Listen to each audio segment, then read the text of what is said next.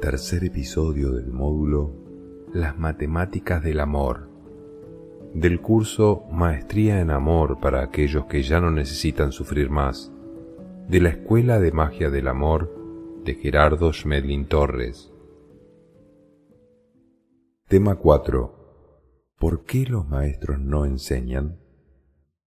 Los maestros siempre nos hablan con parábolas, metáforas y símbolos, y nosotros siempre nos quejamos de que no sean más explícitos, y por eso les pedimos que nos hablen claro y directamente.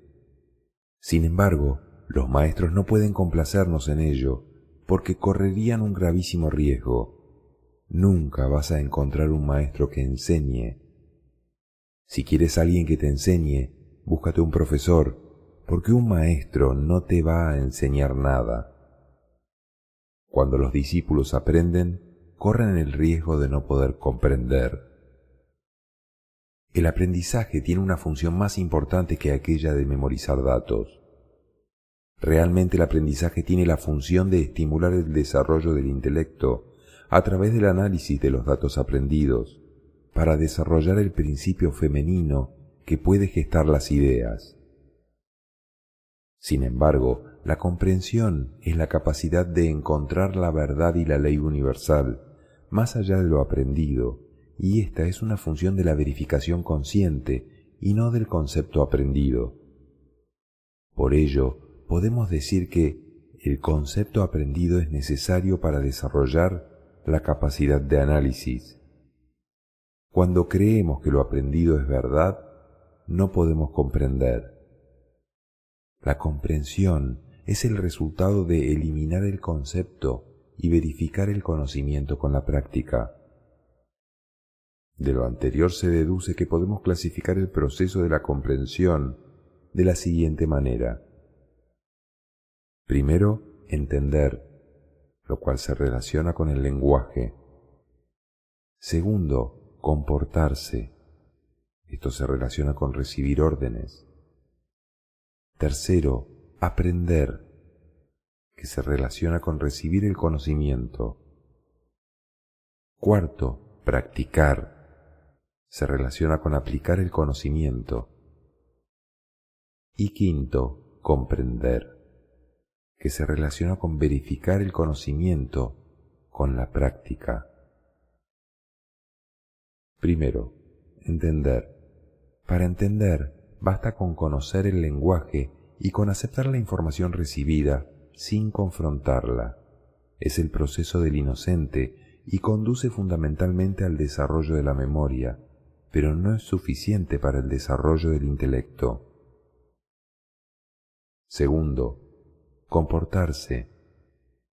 El comportamiento está relacionado con recibir o buscar información de otros a través de libros, profesores, universidades, maestros, etc., lo cual nos mantiene dependientes de lo que nos digan, nos enseñen o nos ordenen, porque lo relacionamos inconscientemente con superiores o jefes, aun cuando el orgullo nos diga, a mí nadie me manda, yo no me dejo de nadie. Pero lo cierto es que mientras no logremos autoobservarnos y asumir las emociones, sentimientos y decisiones como algo propio sin culpar a nadie por ello, estaremos siempre sometidos a lo que otros hacen, dicen o enseñan. Tercero, aprender. Es simplemente poner atención a todo cuanto sucede a nuestro alrededor y aceptar como cierto todo aquello que vemos, nos dicen o nos enseñan. En nuestro interior, lo aprendido se graba como conceptos o traumas que limitan nuestra capacidad natural de comprender, a menos que los podamos reconocer como un paso hacia la comprensión y no como la verdad. El sufrimiento y la insatisfacción son el resultado de haber aprendido que el sufrimiento existe simplemente porque está bloqueada nuestra capacidad de ver y valorar la vida como realmente es y porque creímos todo lo que nos dijeron. Cuarto, practicar. Cuando decidimos aplicar el conocimiento es cuando realmente podemos saber qué fue lo que aprendimos. Si nuestra vida está llena de problemas, dificultades, sufrimiento, decepción, tristeza y frustración, podríamos preguntarnos, ¿qué sería lo que aprendí? ¿Y ahora cómo hago para ser feliz? Si en este momento estás dispuesto a cambiar tus conceptos, entonces surge mágicamente la verdadera comprensión.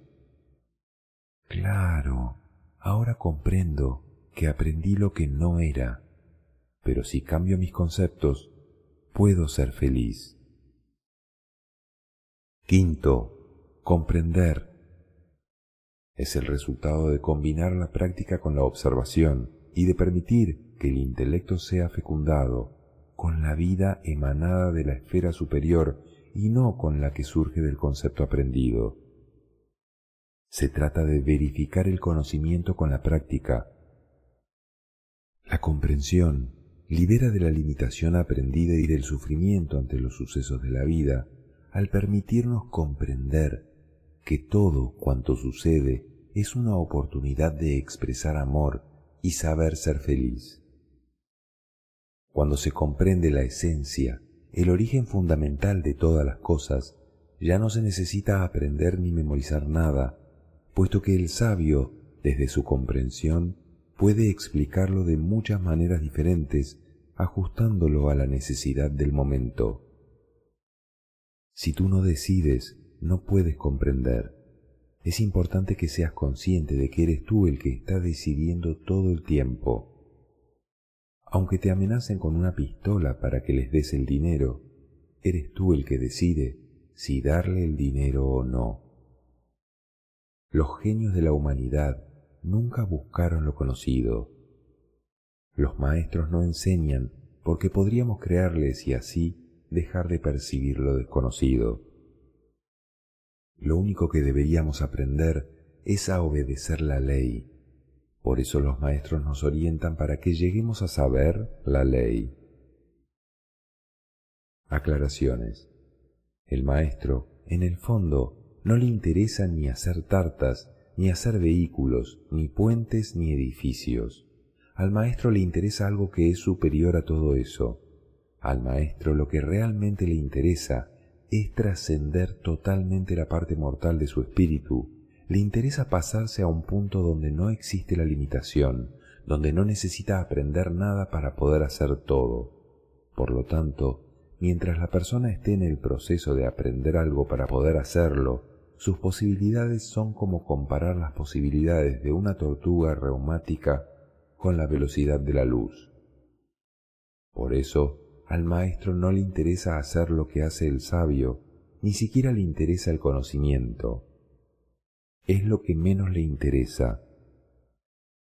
Sabe que son etapas del desarrollo que no se pueden evitar, pero al maestro le interesa algo muy superior. El maestro sabe algo que para el científico y el sabio no está tan claro, que no hay nada por aprender, nada por estudiar, no hay nada por codificar, porque ya todo existe en el universo. A él lo que le interesa es acceder a ese archivo para poderlo aplicar. El maestro sabe por qué exactamente hace algo, sabe dónde se puede aplicar y cuándo es el momento oportuno, sabe con quién, sabe cómo se hace, tiene una comprensión perfecta del proceso de la evolución. Hasta el sabio se aplica lo que nosotros podemos decir que es un profesor. El maestro ya no usa ninguna técnica de los profesores porque él busca algo totalmente diferente. Mago o maestro es lo mismo. Un mago es alguien que ya tiene la capacidad superior de hacer magia. Un maestro puede producir milagros. Es lo mismo. Un maestro dice todo lo que no hace. Un maestro hace todo lo que no dice. Y un maestro tiene mucho cuidado de no decir lo que realmente hace. En principio, parece un comportamiento extraño para alguien con tanta sabiduría y con tanta maestría, pero un maestro se reconoce por una razón muy sencilla, porque tiene una capacidad diferente y muy superior a la que otras personas pueden manifestar. Se reconoce porque tiene en su interior una paz invulnerable, inalterable e inofendible. Un maestro no es ofendible, su energía vital asciende a la zona de luz, por lo tanto, él tendrá la información que necesite en el momento en que la necesite, para aquello que lo necesite. Por lo tanto, no necesita ningún conocimiento más, ya sabe exactamente lo que tiene que hacer en el momento que lo tenga que hacer, y en su desarrollo espiritual ya alcanzó la felicidad interior a través de la paz. El científico podría pensar que si eso fue bueno para él, es bueno para otro, y eso no es así. Lo que es bueno para una persona puede dañar a otro. Eso es lo que el maestro maneja. ¿Cómo actúan los maestros? Con respeto total a tu experiencia, apoyando tu experiencia. Jamás escucharás de un maestro una crítica ni una agresión. Jamás escucharás una prohibición ni una imposición, y jamás te juzgará ni te condenará por ninguna cosa. El Maestro te aceptará totalmente como eres, como tú estás en tu experiencia en este momento, y te amará igual, independientemente de lo que tú hagas o digas. Esta es la característica de la expresión de amor, lo cual los seres humanos normales y corrientes no hacemos, porque lo que hacemos es juzgar, interpretar, criticar, condenar a las personas que no se comportan como nosotros o que no hacen las cosas como a mí me gustan o como yo creo que son correctas. Cuando alguien se sale del parámetro que otra persona llama normal, inmediatamente se hace acreedora de toda clase de críticas, de agresiones o de condenas. ¿Por qué razón hace una persona eso? Por ignorancia, el maestro usa una expresión total de amor. Las características de un discípulo requieren un nivel de comprensión que está más allá del científico, está dentro de la sabiduría. El discípulo es alguien con dos condiciones. Primero renunció a cambiar lo externo, porque lo externo no es cambiable. Lo que es cambiable es lo interno. Y segundo, dejó de culpar a nadie por sus propias experiencias y por sus propios sentimientos. Y entonces alcanzó un estado de total independencia interior que será el paso para ir hacia el Maestro. Tendríamos que ubicarlo a nivel del sabio, sabio ante la vida. No tiene nada que ver con ilustrado. Para que tu ignorancia se transforme en comprensión, necesitas que tu mente trabaje, si tú no buscas respuestas a las preguntas de la vida, tu mente no trabaja. El maestro no está interesado en que tú aprendas lo que él te dice. A él le interesa que tú busques una respuesta que puedas verificar como falsa o como verdadera, pero que la busques. A los maestros les interesa que tú puedas encontrar respuestas por ti mismo y puedas verificar la verdad que existe en el universo.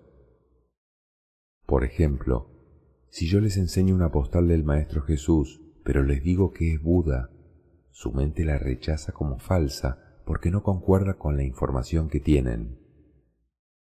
Los maestros no enseñan porque los maestros no son profesores.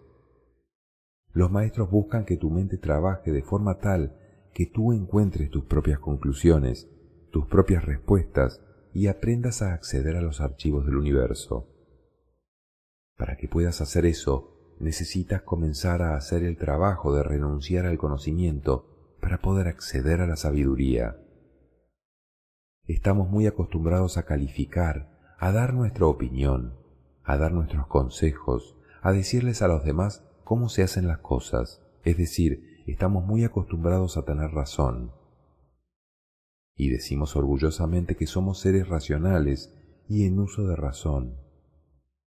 Ojalá ya no fuéramos eso.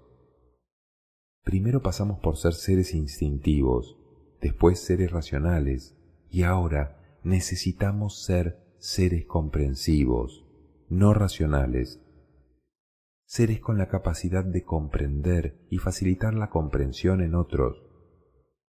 Esas son las jerarquías de evolución. Vamos a entrenarnos en la búsqueda de respuestas. ¿Qué pasaría en tu interior si aceptas como cierto todo lo que te dicen? Te llenas de conceptos. ¿Qué te llevaría a no tomar como cierto lo que te dicen?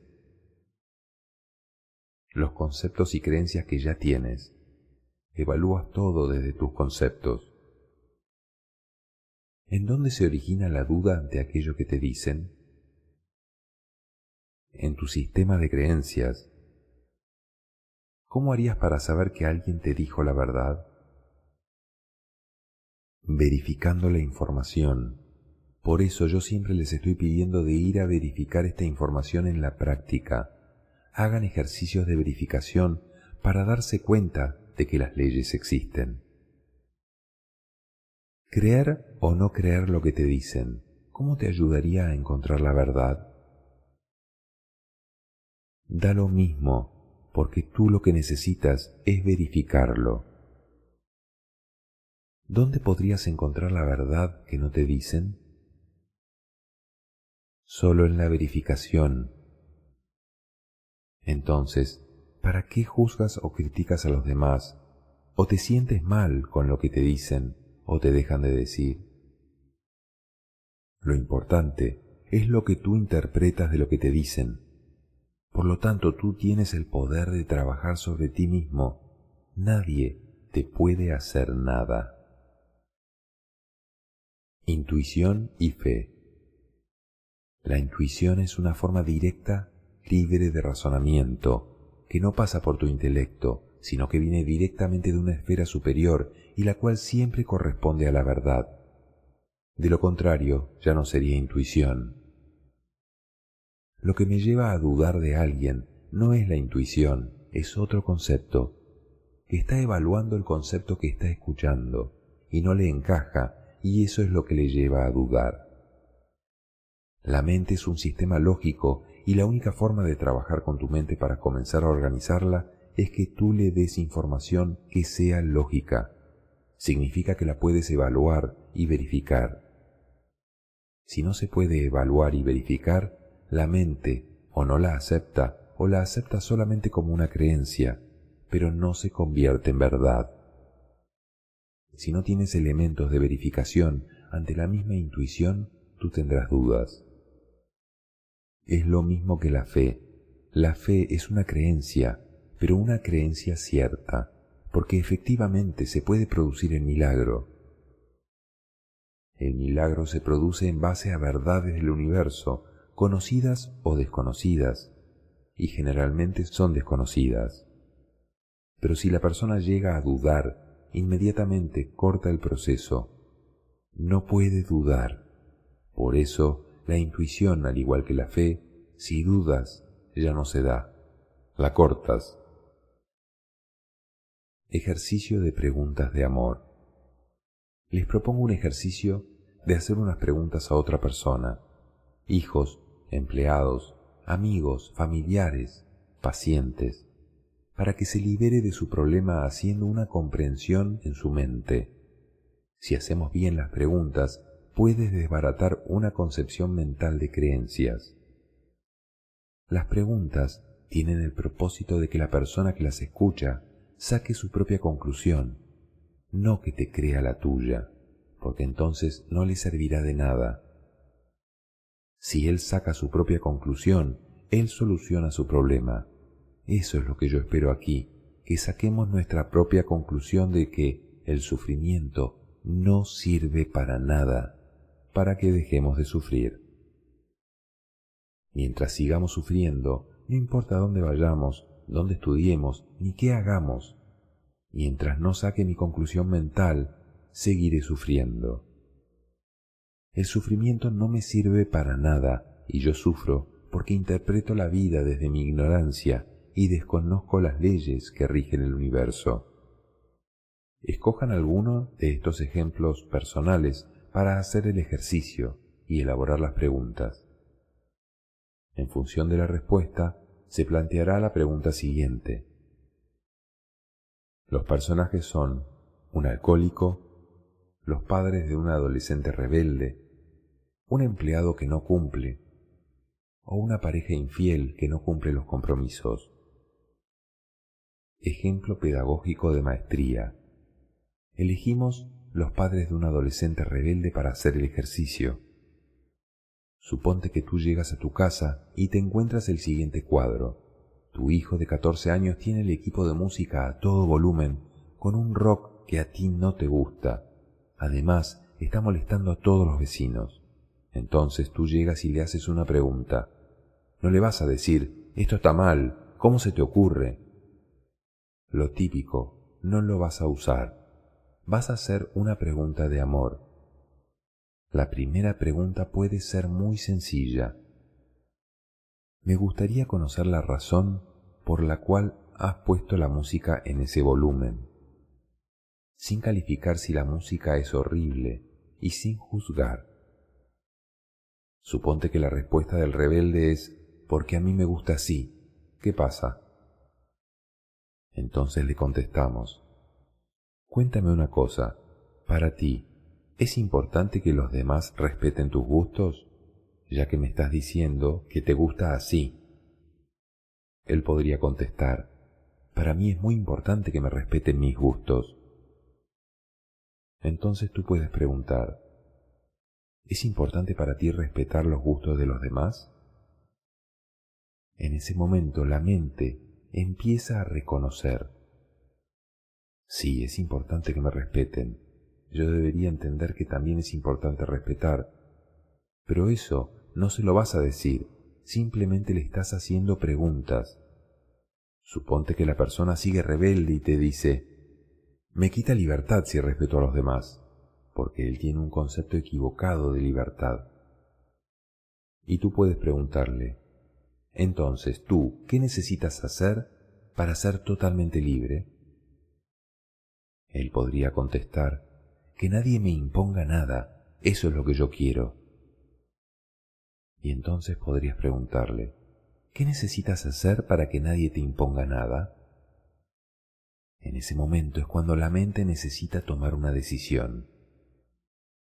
Él puede contestar, que me dejen solo o vivir en otro lugar que no sea este porque ahí está en su rebeldía. Para manejar esta situación necesitas estar al punto de amor. No sirven los sentimientos, porque la última pregunta es totalmente exenta de sentimientos, es puramente de amor. ¿Qué te impide vivir solo o en otro lugar? En ese momento ya no hay más respuestas. Ahí terminó. Fíjense bien que para lograr hacer una técnica de maestría, recuerden que los maestros son seres que trascendieron el sentimiento y el miedo, que respetan la experiencia de evolución de los demás, que respetan a cada quien en sus decisiones, pero que no las asumen por ellos. Estos son técnicas de maestría, no funcionan desde el sentimiento ni desde el miedo. Si tú temes que se vaya de casa, el problema es tuyo no es del muchacho. Si yo estoy en una terapia y la mamá me dice eso después de hacer la reflexión, le digo que el problema no lo tiene su hijo, lo tiene ella. Y por lo tanto, vamos a trabajar ella y yo. Para hacer este ejercicio necesitan llenarse de amor, y esto significa dejar de lado el sentimiento, respetar la experiencia de la otra persona, y no asumir los resultados de las decisiones de otros. Mientras nosotros asumamos las decisiones de otros, mientras nosotros tratemos de prohibir a los demás que tomen sus propias decisiones, y mientras nosotros tengamos miedo de perder algo, no podremos ni tener paz, ni dejar de sufrir, ni ser maestros, ni ayudarle a nadie, porque esas herramientas no sirven para eso. Ustedes pueden elaborar muchos diálogos como entrenamiento. Ahora, el ejercicio consiste en hacer preguntas sin esperar respuesta, solo para que tu mente trabaje. ¿Tú crees que tienes más derechos que los demás? ¿Tú crees que tienes derecho a imponer tus gustos a los demás? ¿Qué necesitas hacer para convivir en paz con los demás? ¿Cómo podrías hacer todo lo que quieres sin hacer acuerdos con nadie?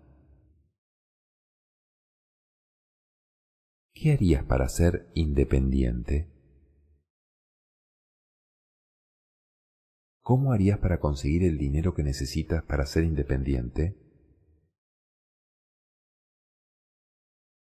¿Qué harías tú para ser más feliz en la vida? Esto pone la mente a trabajar, empieza a funcionar nuestro sistema de asociación de ideas y a darse cuenta de que no es posible hacer todo lo que quieres sin hacer acuerdos. Las preguntas no califican, no prohíben, no imponen, no dan respuesta y no dan la conclusión. Esa la tiene que sacar él solo para que sea una técnica de maestría. La conclusión es el trabajo mental que libera. Los genios de la humanidad nunca buscaron lo conocido. No son muchas las personas que se dan la oportunidad de romper los límites y los esquemas aprendidos. Muchas personas se conforman solamente con lo existente, con escuchar, con aprender lo que se les dice, y como andar, como fieles borregos, detrás de una información que alguien les dio. Yo nuevamente les repito y les pido el favor, no me crean a mí nada, porque si ustedes me creen, cometeríamos el mismo error que siempre hemos cometido, que es llenarnos de más conceptos. Mi propósito al transmitir esta información es que cada uno de ustedes tenga una herramienta de amor que le permita verificar por sí mismo la verdad del universo. Es una herramienta que, en la medida en que cada uno la trabaje en su interior, puede convertirse en una herramienta tan poderosa que llega un momento en que ni siquiera necesite leer libros. Para llegar a eso, necesitas entrenarte en el uso de las herramientas de maestría. Los genios van más allá de los límites establecidos.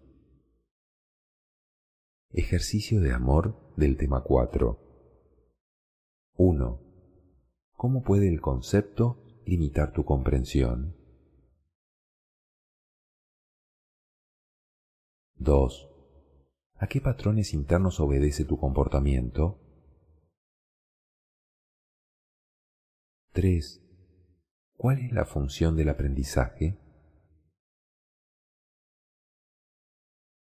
4. ¿Para qué sirve llevar los conocimientos a la práctica? 5. ¿Cómo harías para encontrar una nueva fuente de información? 6. ¿Cómo harías para enseñar algo que no has aprendido?